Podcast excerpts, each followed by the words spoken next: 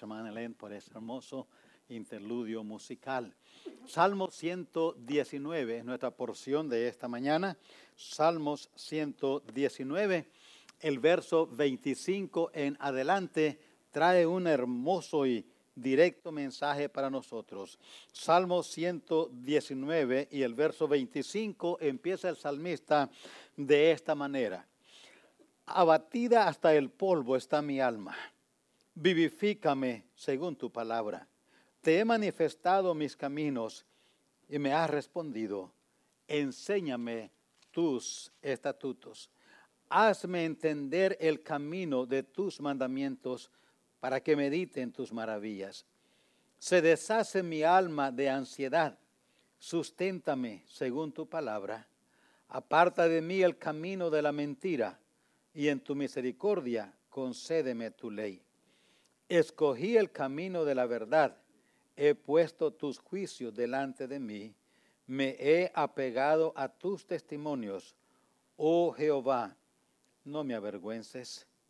Por el camino de tus mandamientos correré cuando ensanches mi corazón.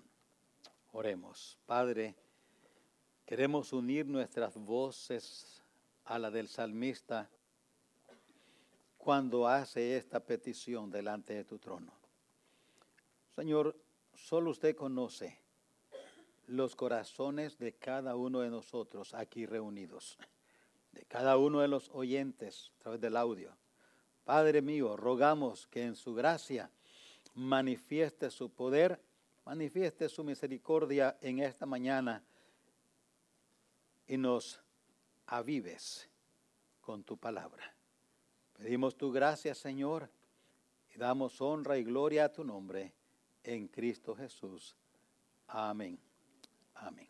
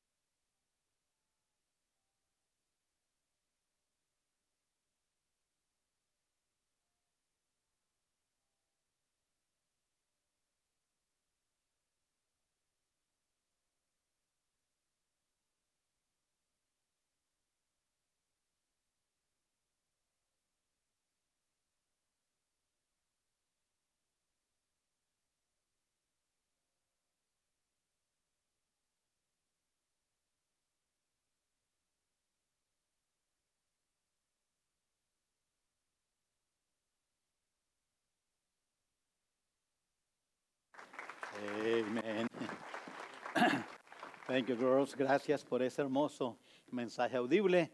Trae bendición y gloria al nombre de Dios. Mientras nos preparamos para nuestra enseñanza, quiero animar a todos los varones que ordenaron material en la, en la reunión de varones, hermanos. Ya llegaron, está en el centro de información allí, ya sea el libro 1, nada más del discipulado, un tremendo libro, un tremendo libro.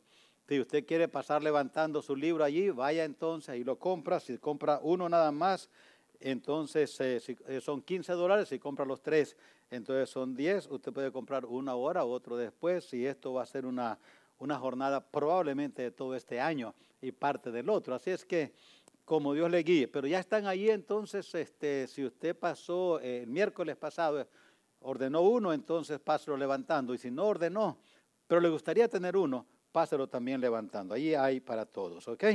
No más que lo cambiamos, cambiamos papel por papel. Salmo 119. Avívame con tu palabra. El salmista parece, eso, con eso empieza, así empieza. El alma es nuestra mente, nuestra voluntad y nuestras emociones. Mente, voluntad y emociones es lo que forma en nosotros, el ser humano, el alma. Es inmortal. Eso fue lo que Dios nos dio cuando dice nos formó del polvo de la tierra y sopló en nosotros aliento de vida. ¿Qué fue lo que sopló? El alma. El alma es eterna. Cuando Dios nos hizo, compartió con nosotros su eternidad. Así es que usted y yo somos eternos. Es posible que aquí ya, cuando morimos, dejamos de existir aquí en la tierra, pero la muerte no es el fin. Seguimos existiendo. El alma nunca muere. Seguimos conscientes porque Dios compartió con nosotros su eternidad. El salmista dice que en su alma, entonces, en su alma siente abatimiento. No nos dice por qué, no sabemos qué es lo que lo tiene abatido. Abatido, ser abatido es sentirse eh, derrotado, ultrajado, vencido, tener un sentir interno emocional de, de no querer seguir. Estoy entonces, dice el salmista, así me siento derrotado, ultrajado, vencido, he perdido la alegría, el gozo, el ánimo. Y le dice a Dios, le pido Dios, Jehová Dios, estoy abatido, vivifícame, vivifícame. Es interesante que al iniciar el párrafo en el verso 25, se siente así, se siente derrotado, caído hasta el polvo. Pero como termina el párrafo en el verso, en el verso 32, cuando termina el párrafo, dice, por el camino de tus mandamientos correré. A un cambio en él. En el verso 25 está caído, abatido. En el 32 está corriendo. ¿Qué pasó entre medio de allí, entre una cosa y el otro? ¿Qué sucedió? Es lo que ahora queremos ver brevemente en esta mañana. Primero, veamos allí lo que sacó al salmista del abatimiento. ¿Qué fue lo que sacó al salmista del abatimiento? Le doy ahora algunas cosas que miramos aquí en la palabra que lo sacó. Yo no sé si en esta mañana usted vino abatido. Dice el pastor, todo lo que dijo yo lo entendí algo, pero más, más así, más del valle, agüitado.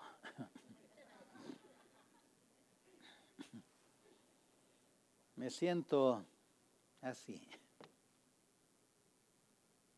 ¿Cómo salgo de esta condición?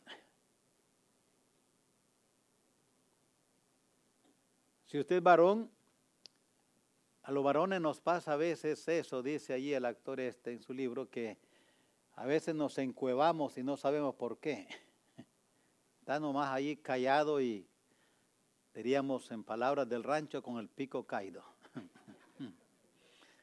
Dice, ¿qué tienes? No, ni él sabe qué tiene. Son momentos que al parón especialmente le pasa esto. Si usted está así, bueno, espérese un poco. Oigamos. Si alguna cosa lo tiene no solamente por la naturaleza, pero eh, por la naturaleza, por la formación eh, natural, sino por algo otra cosa más. ¿Qué es lo que abatí? ¿Lo abatí al salmista? No lo sabemos. Pero sí sabemos qué fue lo que lo sacó del abatimiento. Eso sí sabemos, porque aquí nos dice él qué fue lo que lo sacó del abatimiento. Noten el verso 25. Parece que vino por la, porque dice con la palabra, sácame de esta condición por la palabra, vivifícame según tu palabra.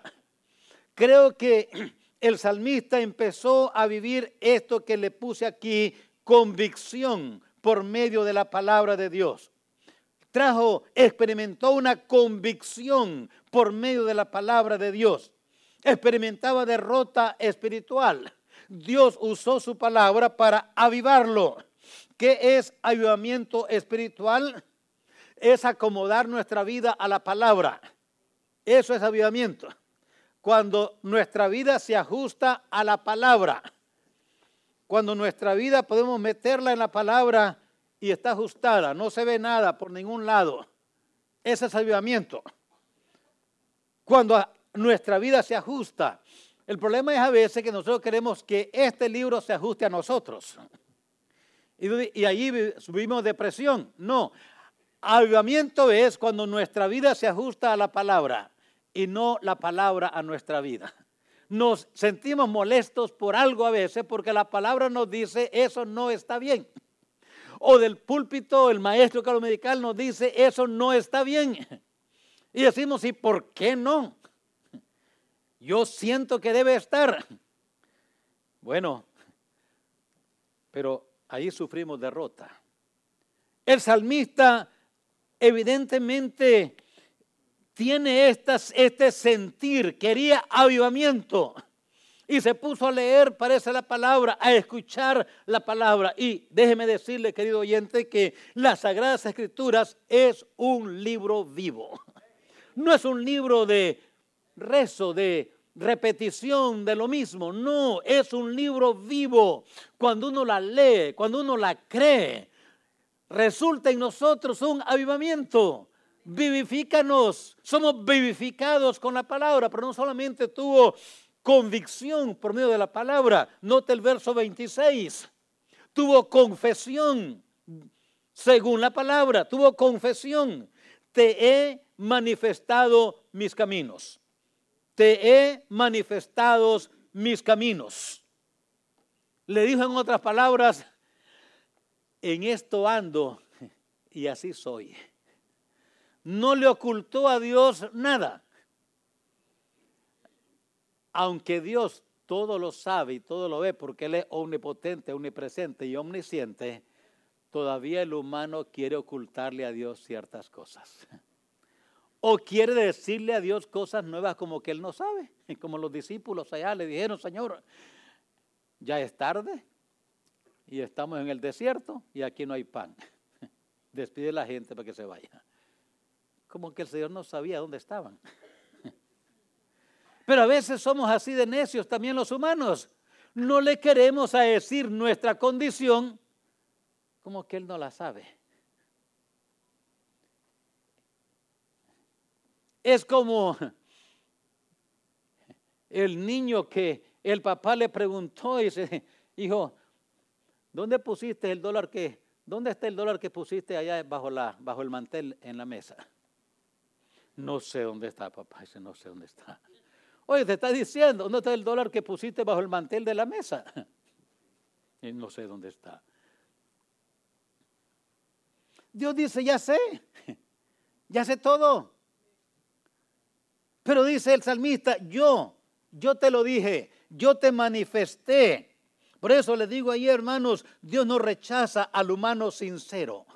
No, no, no. Dios perdona al humano sincero. Lo más rápido que le confesemos a Dios aquello que está allí haciéndonos sufrir, el pecado que está ahí. Mira el Salmo, mira el Salmo 32. Note lo que dice el Salmo 32. Mientras más esperamos, más sufrimos. Mientras más esperamos, más sufrimos. Dice el salmista, Salmo 32. Note el verso 1 en adelante. ¿Y de qué está hablando allí? Bienaventurado aquel cuya transgresión ha sido perdonada y cubierto su pecado. Bienaventurado el hombre a quien Jehová no culpa de iniquidad y en cuyo espíritu no hay engaño. Y ahora nos dice por qué está diciendo eso. ¿Por qué? Escuche bien porque una cosa es venir, otra cosa es escuchar. Usted puede venir aquí y salir tan en oscuridad y más que la que entró. ¿Por qué? Pero no escuchó. si está con sueño, dése un pellizco en la oreja o donde. Dile al, dile al Señor, Señor, aparte este demonio soñaliento que me está haciendo cosquilla en el ojo para que me duerma. O eso que me está quivando la mente, quién sabe para dónde. Deje todo allí, enfóquese a oír lo que Dios dice. Note lo que dice el salmista. Él dice aquí, bienaventurado, bienaventurado, dos veces. Y luego dice, ¿por qué está bien? Feliz, dichoso, alegre. Y luego dice, esto fue mi problema. Mientras callé, se envejecieron mis huesos en mi gemir todo el día. ¿Y por qué gemía? De día y de noche se agravó sobre mí tu mano. Aún lo verde se hizo seco. Y luego procede a decirnos en el verso 5, mi pecado te declaré y no encubrí mi iniquidad. Dije a mí mismo, confesaré mis transgresiones a Jehová y tú perdonaste la maldad de mi pecado. Hermanos, mientras más, es lo que el salmista dice aquí, mientras más esperamos, más sufrimos. Lo más pronto confesamos, más pronto libres somos. La confesión nos lleva a la consagración, verso 27. Debes, después que el salmista vivió esa convicción, lo llevó a la confesión, verso 27, la consagración. Note lo que dice el verso 27, ahí lo tenemos delante de nosotros. Hazme entender el camino de tus mandamientos para que medite en tus maravillas. Hermanos, vida consagrada, motivada por la palabra de Dios. Quiero que entendamos esto bien. Una vida consagrada resulta en una vida balanceada espiritualmente. La vida consagrada es una vida balanceada espiritualmente. Primero entendamos esto, el pecado no se puede balancear. El pecado siempre es pecado. Nunca se convierte en bueno. Pero lo bueno puede convertirse en pecado si perdemos balance. Es como dice el dicho, una cosa es comer para vivir y otra es vivir para comer. Esa es glotonería. Sí, nos podemos hacer glotones. Una cosa es dormir para descansar y otra cosa es dormir, porque ya somos haraganes es diferente. El dormir se puede convertir en pecado. Lo bueno se puede convertir en malo. Una cosa es divertirse sanamente, otra cosa es divertirse mundanamente. Conocer la palabra es bueno, pero conocer puede convertirse en orgullo. Los, los fariseos sufrían de esto. Muy importante para nosotros entender consagración motivada por la palabra de Dios una vida practicante de santidad. Les puse allí, una vida practicante de santidad. ¿Saben, hermanos? Y queridos oyentes, la santidad se manifiesta en el carácter, en el carácter de la persona, en el carácter.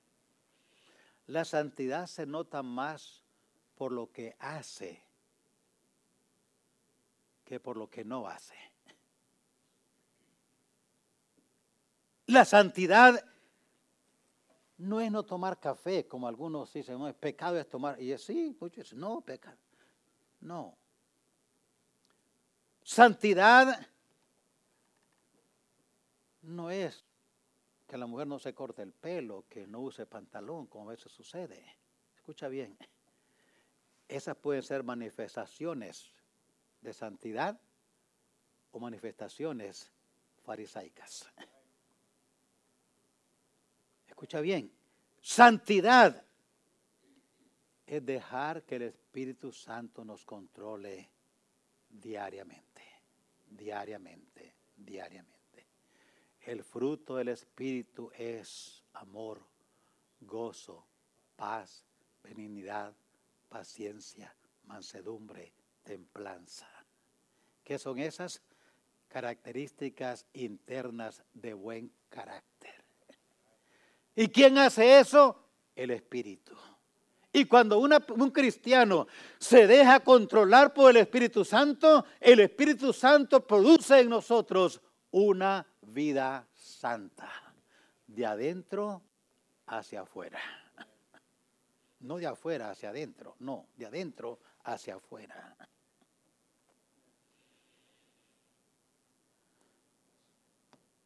Una vida llena de contentamiento. Esta es una vida consagrada a Dios. Alegría no es contentamiento. Una cosa es estar alegre, otra cosa es estar contento. La alegría es emocional. Algo nos puede dar alegría en el momento. Después nos da tristeza. Tengo que recordar esto yo porque me encanta el camarón. Ay, pero el camarón produce mucho ácido úrico y el ácido úrico se hace lamentada gota y qué dolor. Me encanta el steak. Pero tengo que recordar, esta alegría me puede quitar el contentamiento. Contentamiento es más profundo, es en el alma. Uno puede estar bajo circunstancias muy adversas, como Pablo y Silas en la cárcel en Hechos, pero estaban contentos, estaban contentos. Felicidad es emocional, pasajera. Contentamiento es más profundo. Y en la vida, una vida consagrada, es una vida balanceada espiritualmente, una vida practicante de santidad, una vida llena de contentamiento. Pero note qué más sacó al salmista de esa condición que se encontraba.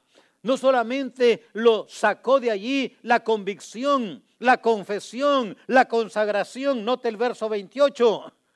Contrición al verse en el espejo de la palabra de Dios. Verso 28. Se deshace mi alma de ansiedad. Susténtame, según tu palabra. Se deshace mi alma de ansiedad. ¿Por qué se, deshacía su alma? Por el efecto del pecado en la vida individual. El efecto del pecado la palabra, la escritura, las sagradas escrituras es el espejo de Dios para nuestras almas. En el espejo natural vemos nuestros defectos físicos. Y mientras más viejos nos hacemos, más nos queremos retirar del espejo. No sé si a usted le pasa así. Porque el espejo nos va diciendo, y yo no sé, yo voy quitando fotos de allá de los primeros años ahí en la casa, no las quiero tener colgadas ahí. Porque pues, ¿cómo recuerda uno esos años? y ahora se ve en el espejo y mira unas ciertas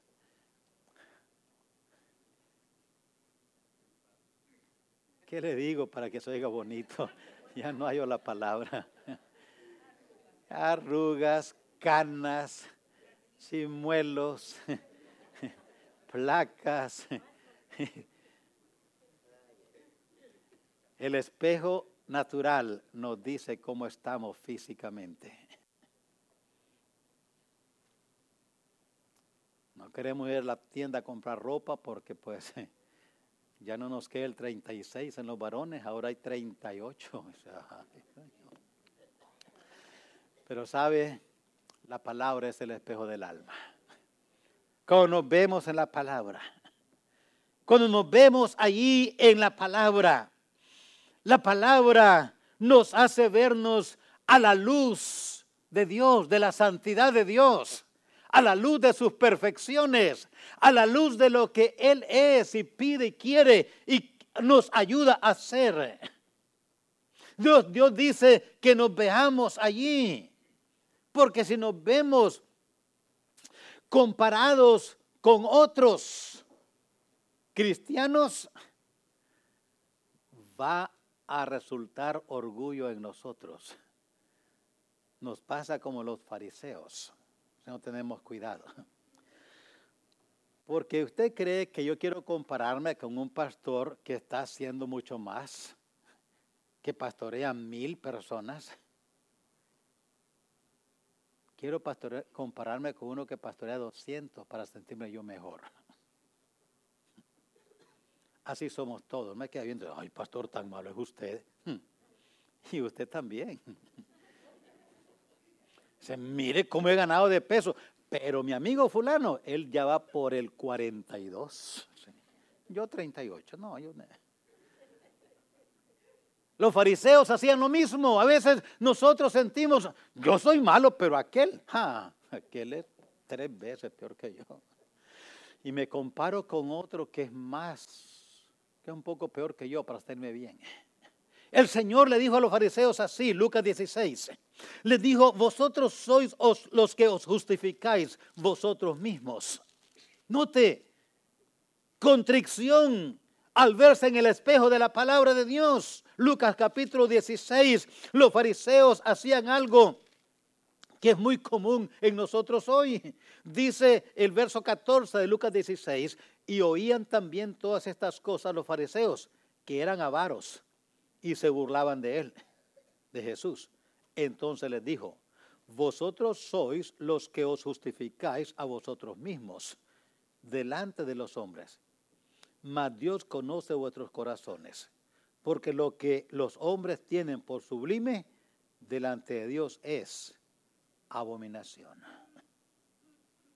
Hermanos, solo la palabra nos dice la verdad contrición por el efecto del pecado en lo individual, pero también yo creo, hermanos, por el efecto del pecado en la humanidad. Cada día aumenta la pecaminosidad, la pecaminosidad en el mundo. Cada día.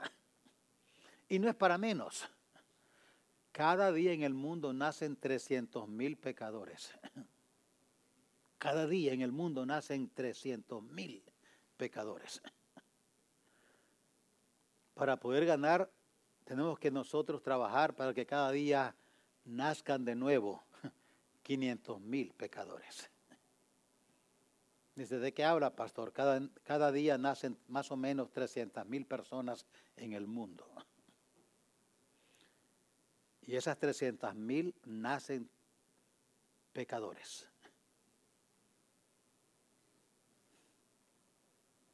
Para lograr balancear esta maldad que nace y produce continuamente, tenemos que luchar como cristianos para que 500 mil personas se conviertan al Señor diariamente en el mundo. Y usted ve cómo está esta situación.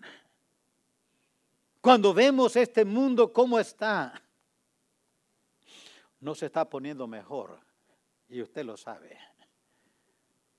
Cada día está peor lo que a nuestros abuelos lo hacían sonrojarse y llorar de vergüenza, la generación moderna se ríe y se jacta de eso.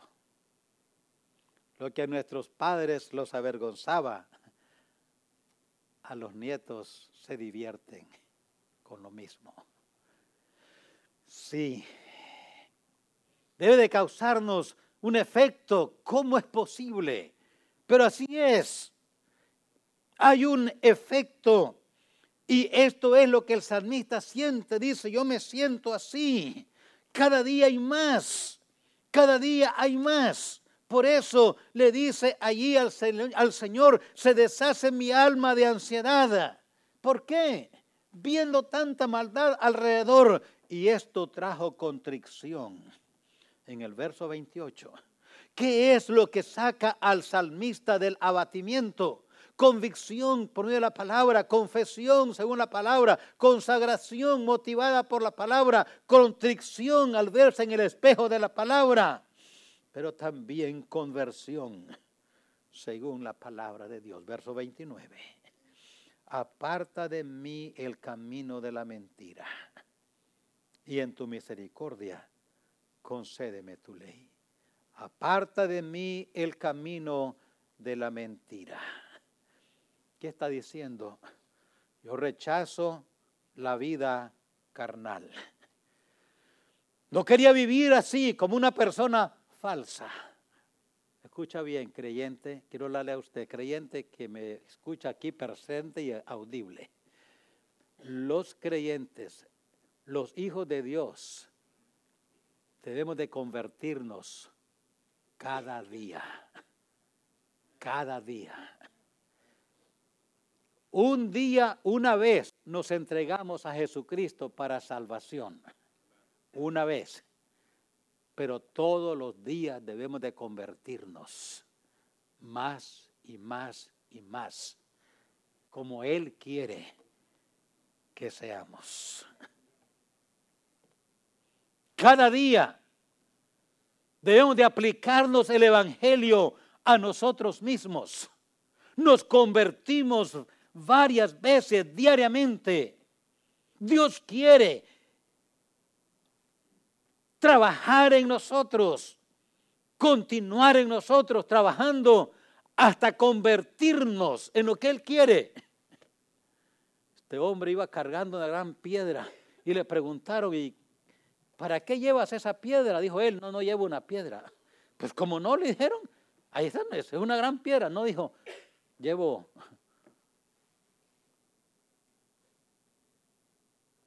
un ave, llevo un pato. Ese no sabe de pato, ese es una piedra. No dijo él, le voy a quitar todo lo que no parece pato. Y va a quedar un pato. Hermanos, como usted y yo nos convertimos, traemos un montón de, un patrón de vida que deshonra a Dios. Nuestro vocabulario, nuestros pensamientos, nuestras, nuestras actitudes, todo eso viene allí.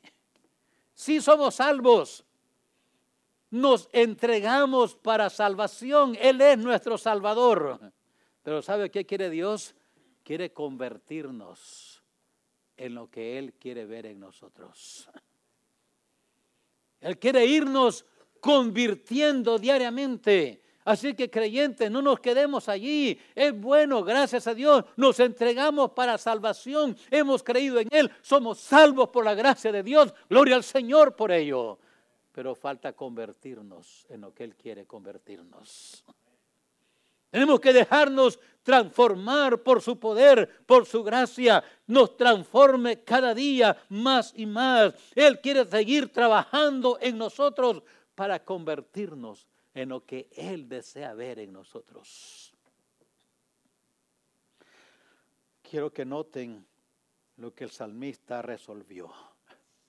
Después que el salmista clamó y le dijo, Señor, vivifícame, fue y le dijo, quiero que lo quiero que según tu palabra me vivifiques.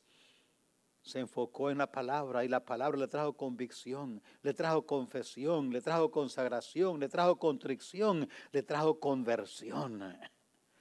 Cuando pasó por esa experiencia, el salmista resolvió ciertas cosas. Miren lo que él resolvió. En el verso 30, él decidió vivir para Dios. Decidió vivir para Dios. Escogí el camino de la verdad. Escogí el camino de la verdad. Hizo la decisión correcta. Cada día decidimos para quién vamos a vivir ese día. Cada día decidimos para quién vamos a vivir. ¿Vamos a vivir hoy para Dios o para nosotros? ¿Vamos a vivir en el Espíritu o vamos a vivir en la carne? ¿Vamos a agradar a Dios o vamos a agradar al diablo? Dice el Señor, nadie puede servir a dos señores. Nadie. O vivimos en el Espíritu, en el poder del Espíritu, o vivimos en el control de la carne. Y saben, hermanos, esta es una decisión personal. Es entre uno personalmente y el Espíritu Santo. Él nos guía con su palabra, con principios bíblicos basados en la palabra de Dios. Pero al fin y al cabo es nuestra decisión personal. Nadie puede tomar esa decisión más que uno mismo. Nos ayudaría por supuesto, si tenemos amigos cristianos y que sean espirituales, porque no todo cristiano es espiritual. Nos ayudaría que tengamos amigos consagrados al Señor también. Dice la Biblia que así cuchillo con cuchillo se afilan mutuamente. Nos va a ayudar, por supuesto, nos va a ayudar que oremos unos por otros en vez de criticarnos unos a otros nos va a ayudar que cerremos nuestros oídos al chisme, a la difamación, al engaño, a la mentira, a la inmoralidad. Y abramos nuestra vista, nuestros oídos espirituales a la voz del Espíritu Santo, a la guianza del Espíritu Santo, para que Él nos guíe donde Él quiere que vayamos. Dice el salmista, yo decidí esto, decidí vivir para Dios. He decidido eso. Y note qué más dice. He puesto tus juicios delante de mí. He puesto tus juicios delante de mí. Yo quiero ayudar un poquito aquí, que porque a veces pensamos que está hablando aquí de juicios. No, usted no ha oído esa frase o la ha dicho a alguien y dice, no, es que este muchacho nunca entró en juicio. ¿Qué dice? ¿Tiene corte pendiente? ¿De eso está hablando? ¿De qué está hablando? No piensa bien. Nunca dice, nunca, nunca entró en juicio. Eso el salmista dice, Señor, tú piensas mejor que yo. Tú entiendes la vida mejor que yo. Yo no voy a guiarme según mis juicios, porque yo pienso mal. Pero he puesto a tus juicios delante de mí. Yo quiero actuar como tú piensas yo quiero razonar según tu razonamiento.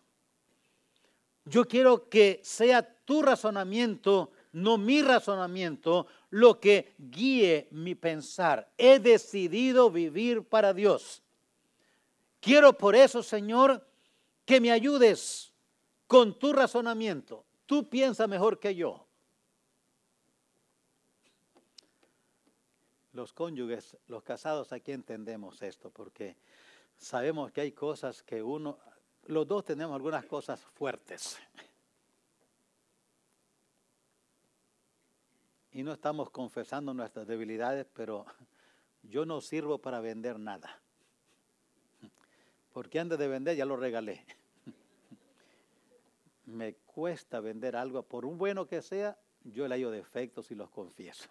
Tiene este defecto y este otro, pues para que mi esposa no vendemos nada mucho, regalamos más los dos, pero ella puede pensar un poco más que yo en algunas cosas. Entonces, mejor apoyarse en el otro. tú piensa mejor esto. El salmista dice, Señor, yo no puedo confiar en mis pensamientos, en mis razonamientos, pero tu razonamiento es mejor. Yo quiero vivir según esto he decidido, vivir para Dios. Verso 31 dice, yo he determinado esto. Note lo que determinó. Determinó vivir.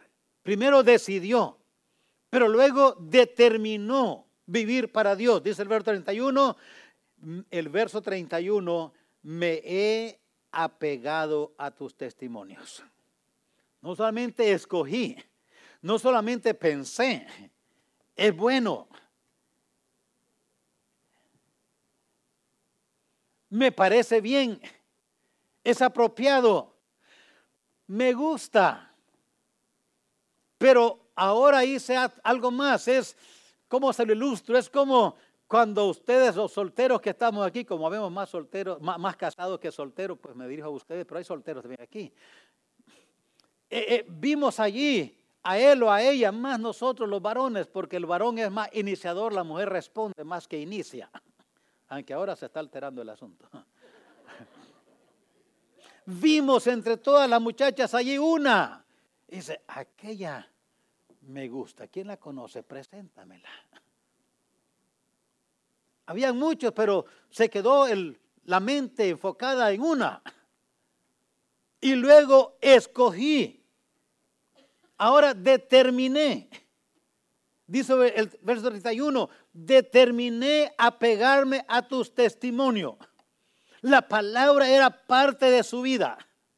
Dijo el salmista, ¿qué piensa Dios de esto? De aquí en adelante voy a vivir así. Quiero vivir según lo que piense Dios. Es bueno tener en mente qué piensan otras personas de lo que estamos haciendo, especialmente si son personas cristianas, maduras espiritualmente, pero al fin y al cabo, ¿sabe qué es lo que más cuenta? ¿Qué piensa Dios? ¿Qué piensa Dios? Porque al fin y al cabo, el único juez justo es Él. Nosotros, usted y yo, nos gusta meter nuestra cuchara en todo. Aunque no nos pidan nuestra opinión, ahí estamos para darla. Como dicen, y nos amparamos en que usted no está para saberlo ni yo para decirlo, pero aquí le va.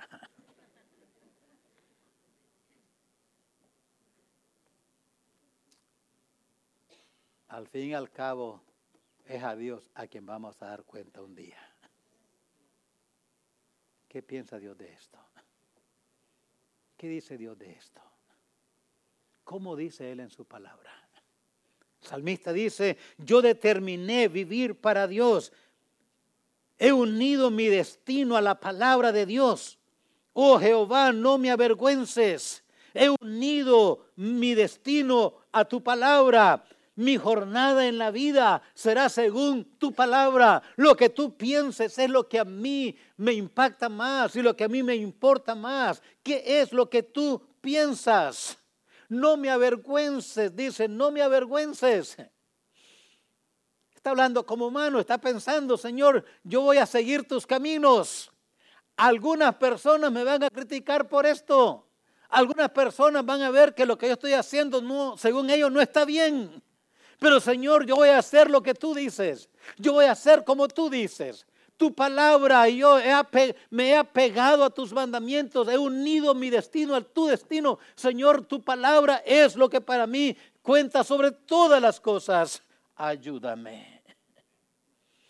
Romanos 10, 11 dice que el que en él cree no será avergonzado jamás. Jamás. no somos padres perfectos, pero saben padres, formen a sus hijos, críen a sus hijos según Dios dice en su palabra. no según lo que dicen ni los amigos, ni los padres, ni los maestros, ni siquiera lo que diga el pastor. Vean qué dice la palabra de Dios. Formen a sus hijos así. Guíense con la palabra de Dios. Guíense. Porque al fin y al cabo eso es lo que permanece. Determinó, dice él allí en ese pasaje, me he apegado a tus testimonios. Esto es lo que decido. He decidido, determiné, he determinado vivir para ti. Pero note, verso 32, pasó al compromiso con Dios. Primero decidió vivir para Dios. Luego determinó vivir para Dios. Y luego se comprometió con Dios. Verso 30, 32, por el camino de tus mandamientos correré. Hizo un compromiso. No fue suficiente decidir, no es suficiente determinar, hay que entrar en el compromiso. Yo creo que ninguno de nosotros, así sigue sucediendo. Como dije ya, entre el grupo de damas jovencitas de nuestra edad que vimos allí, aquella. Y luego buscamos cómo hacer amistad y ahora llegamos a ser novios. Pero ahí ya pasó dos años, ya pasó tres años, ya pasó seis años, ya pasó siete años. ¿Y cómo se van a casar? no sé, no me ha dicho nada. Conocí una pareja, no es, no, no, no es parábola, es verdadera. Conocí a esta pareja que la muchacha esperó tanto que un día le dijo a él, bueno, ya tenían cinco años, ya tenían todo, ya salido de la universidad, todo, todo. Y dice, bueno, ¿nos vamos a casar al fin o no? Le dijo él, bueno, vamos a esperar un poquito más, no. Él se quedó esperando, ella no. Oye, ya, tenían siete, casi seis años de andar de novios y todavía esperando. Ella determinó que él no quería compromiso. Cualquier muchacha soltera que está aquí presente me está escuchando dice, oiga, ya tenemos diez años de novio, ya vamos a llegar abuelitos y este no me dice cuándo nos vamos a casar. Oiga, decide de una vez, ¿nos casamos o no nos casamos? nos causa un poco de humor, pero saben que así hacen muchos cristianos a Dios. Ah, sí, sí, sí, la palabra es, oh, qué va, claro. Dios, Dios, no hay como Dios. Claro. No, no, yo voy a la iglesia, yo estoy, claro, yo estoy allí. Sí, pero nunca hace compromiso. Nunca. ¿Compromiso con Dios? No, no. Yo voy cuando puedo. No, ahora el, el sol está bonito, la playa está bonita. ¿Sabe? Vámonos al mar. Hoy vamos a ir a la playa. Y nos fuimos desde el viernes, después del trabajo, sábado, domingo y en la noche vamos a regresar a la casa porque hoy el sol está bueno para la playa. El otro domingo, mire, fíjese que va a haber una actividad tal, un primo mío se casa, voy a ir a la boda. Y el otro domingo, bueno, pues estamos cansados de la boda, entonces vamos a descansar. Total que con Dios no quieren compromiso. Estoy hablando malo, es verdad. Hermano, es triste ver lo que vemos hoy en el pueblo cristiano. No quiere compromiso. No. hermano, ¿puede ser esto? No. Hermano, ¿sirve aquí? No. Y en esto otro, tampoco. Ok, entonces, yo le llamo a los hermanos banqueros.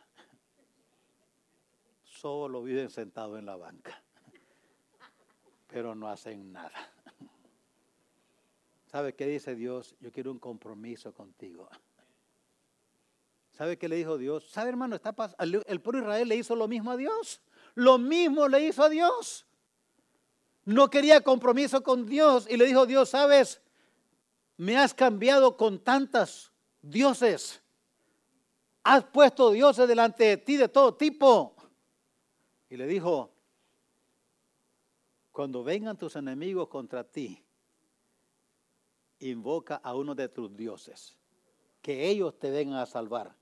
No me invoques a mí. Dice, ay hermano, eran aquellos, no también hoy. Hasta que el agua ya le está tapando el resuello, como decimos en el rancho. ¿Y dónde está Dios? Ay, pastor, ayúdeme. Pues tengo rato de estarte predicando, nada más que he estado allí, viendo quién sabe qué y oyendo quién sabe qué.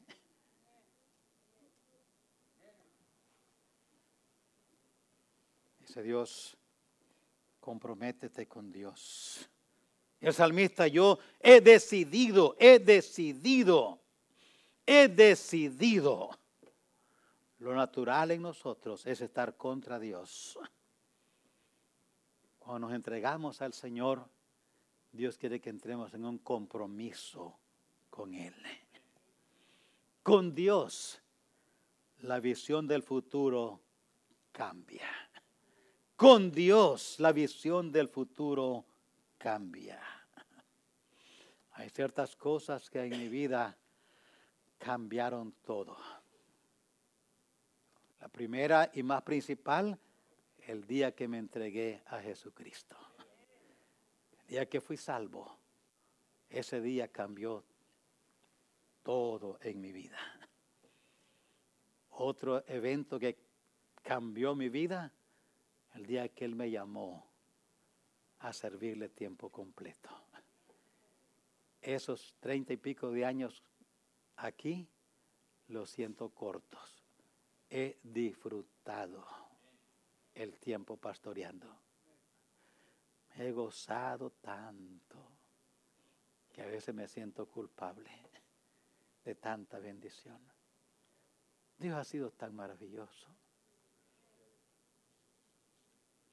Estábamos, una, mi esposa y yo, una, hace unos tiempo atrás, en un retiro de parejas, éramos los que íbamos a hablar en, el retiro y estaba yo allí comiendo y vino un hermano y me abrazó. Empezó a llorar. Lo miré y dije, wow, aquí están hermanos. Sí, me dijo hermano, aquí estamos. Y de repente dijo ahí, hermanos, digo, todos estábamos comiendo, hermanos, Quiero que todos sepan, dijo, que por Dios y este hermano, mi esposa y yo, estamos juntos. Mi mente recorrí años, tiempo atrás. Vino ella, le dijo, mi esposo me va a divorciar, pastor. Aquí están los papeles. Vamos a orarle, vamos a trabajar. Estábamos reunidos en mi oficina con mi esposa, ella y yo, y empezamos a orar y trabajar. Dios en su gracia hizo la obra. Y ahora yo no sabía que estaban allí, que andaban allí. Me sentí con, igual que ahora, no podía evitar llorar de gozo viendo que esa pareja estaba allí y recordando la angustia en la cual ellos estaban y sus hijos también. Hermano, por eso he disfrutado. Uno va a un lugar, y estaba Soriana la otra vez, en Reynosa hace un tiempo atrás, y estaba pagando y la cajera dice, hermano, hermano, dice, qué bueno verle, pastor.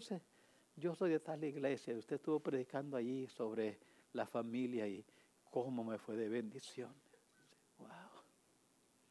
Yo no, si no me dice, yo no la conozco. Estaba pagando allí en el puente, venía de Río Bravo, estaba predicando allá, venía de Río Bravo. Era como las 10 de la noche, yo quería salir tan pronto pudiera y estaba pagando allí en Paga Uno al lado mexicano y una dama que estaba allí me dice, hola pastor, ¿cómo está? Gusto de verle. Pues gusto igualmente, hermana, bueno verle, estaba ya más arribita que yo. Bueno verle, hermana, Dios le bendiga. Yo ahí no hablamos mucho ya carro detrás. Yo no sé quién era, de qué iglesia iba. Nomás saber, por la pura gracia de Dios, alguien fue bendecido a través del llamado de Dios. Por eso le dije, después de mi salvación, el llamado de Dios, la siguiente cosa que ha impactado, cambió mi vida, fue mi esposa, haberme casado. Cuarenta y pico de años y parece que fue ayer. Qué alegría, qué felicidad ser padre. Los hijos los disfrutamos y los seguimos disfrutando. Nunca planeamos estar aquí, mucho menos servir juntos en la misma iglesia, mucho menos. Nunca, honestamente, nunca le pedí a Dios, Señor, yo quisiera que mis hijos se, se queden aquí en el valle. Nunca. Dios es mi juez y testigo. Nunca le pedí a Dios, Señor, yo quisiera que uno de mis hijos pudiera servir conmigo. Nunca. A Jeremy, cuando él salió a la universidad, tenía otras invitaciones a otras iglesias, le dijo, no vengas al valle porque soy tu papá. No vengas. Si Dios no te guía, no vengas. Considera las otras invitaciones que tienes para ir a servir a Dios y decide según Dios te dirija. Y le dije claramente a él, la última cosa que yo quiero es que tú estés fuera de la voluntad de Dios por culpa mía. Yo no quiero eso. Ora. Sí necesitamos un pastor de jóvenes, pero ora al Señor. Si no eres tú, es alguien más. Disfrutamos los nietos.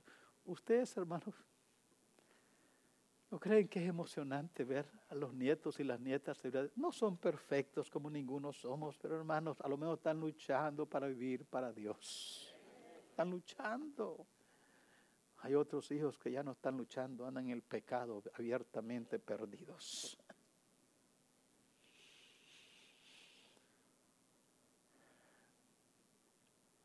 Hermanos, con Dios la visión del futuro cambia cambia.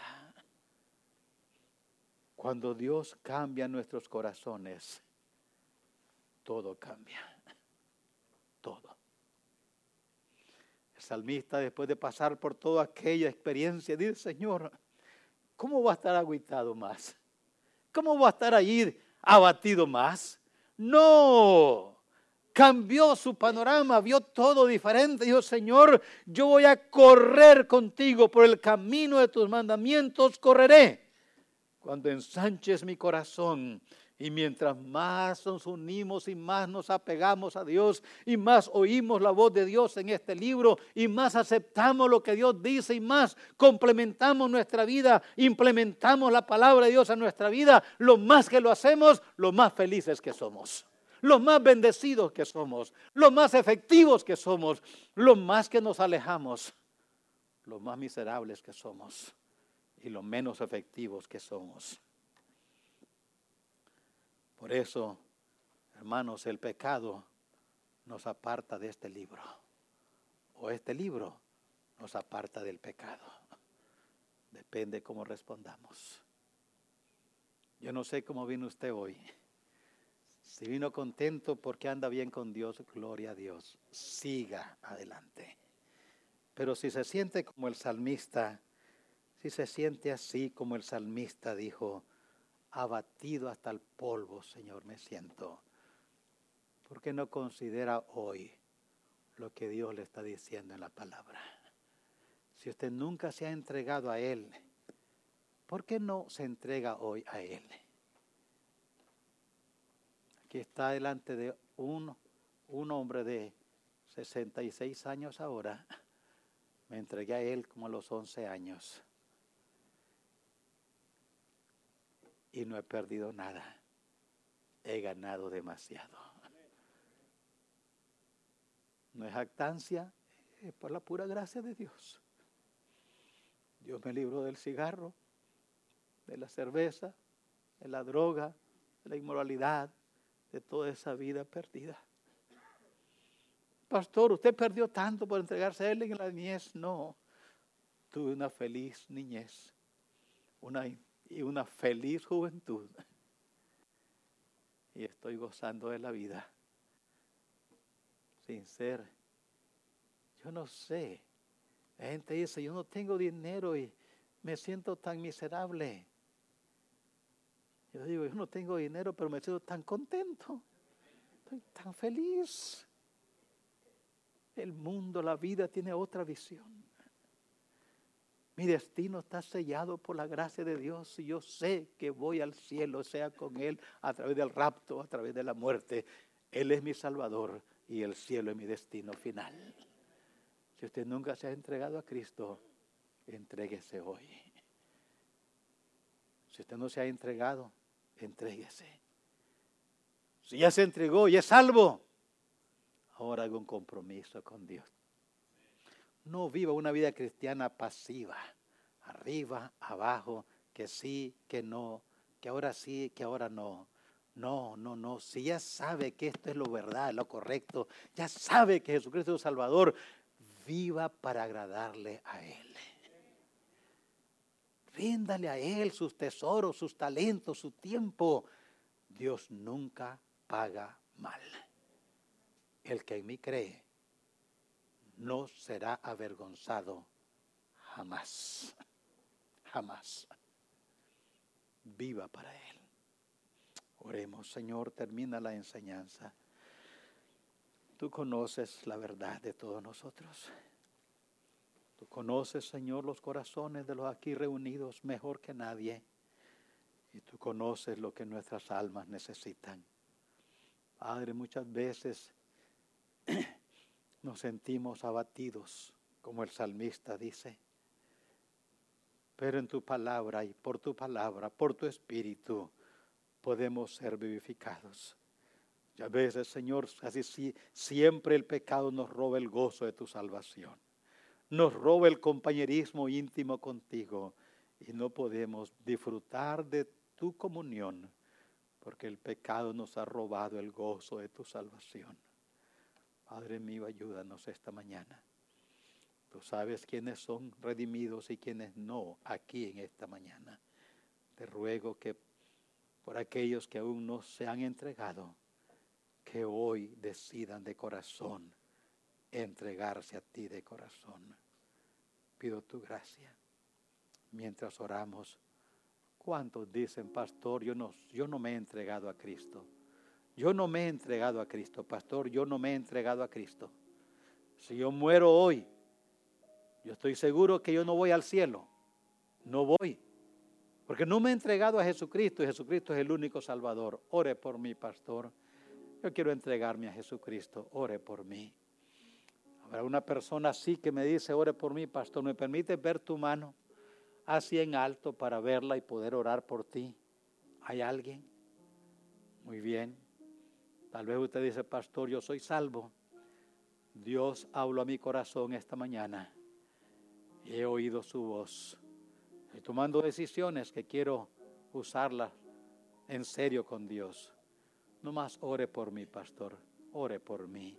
Me permite ver tu mano para orar por ti. Gloria a Dios, gloria a Dios, gloria al Señor. Amén, amén, amén. Manos por aquí, por allá. Gloria a Dios, gloria al Señor, gloria a Dios.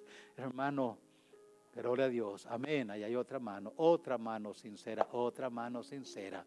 Gloria a Dios. Puede bajar su mano, otra mano allá. Gloria al Señor.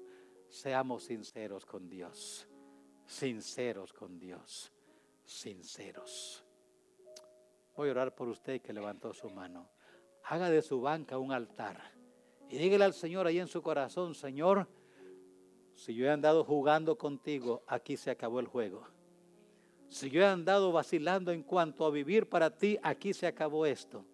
Aquí he decidido, he determinado y hago un compromiso contigo hoy, que voy a vivir según tus juicios. Padre, termina la enseñanza.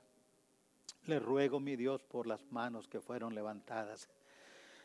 Usted conoce cada una de ellas. Tú conoces los corazones. Tú conoces la respuesta. Tú conoces todo, Señor.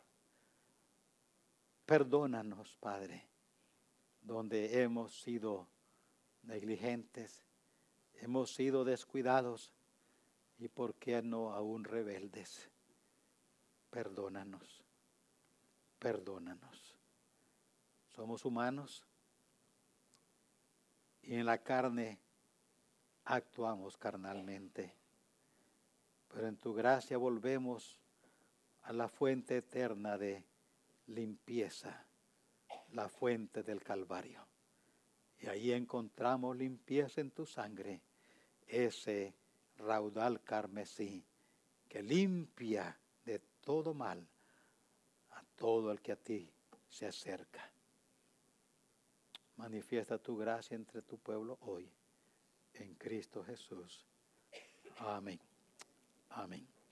Antes de sentarnos, hermano, yo sé que nos ha pasado el tiempo, pero quiero esa bolsita que está ahí, hermano.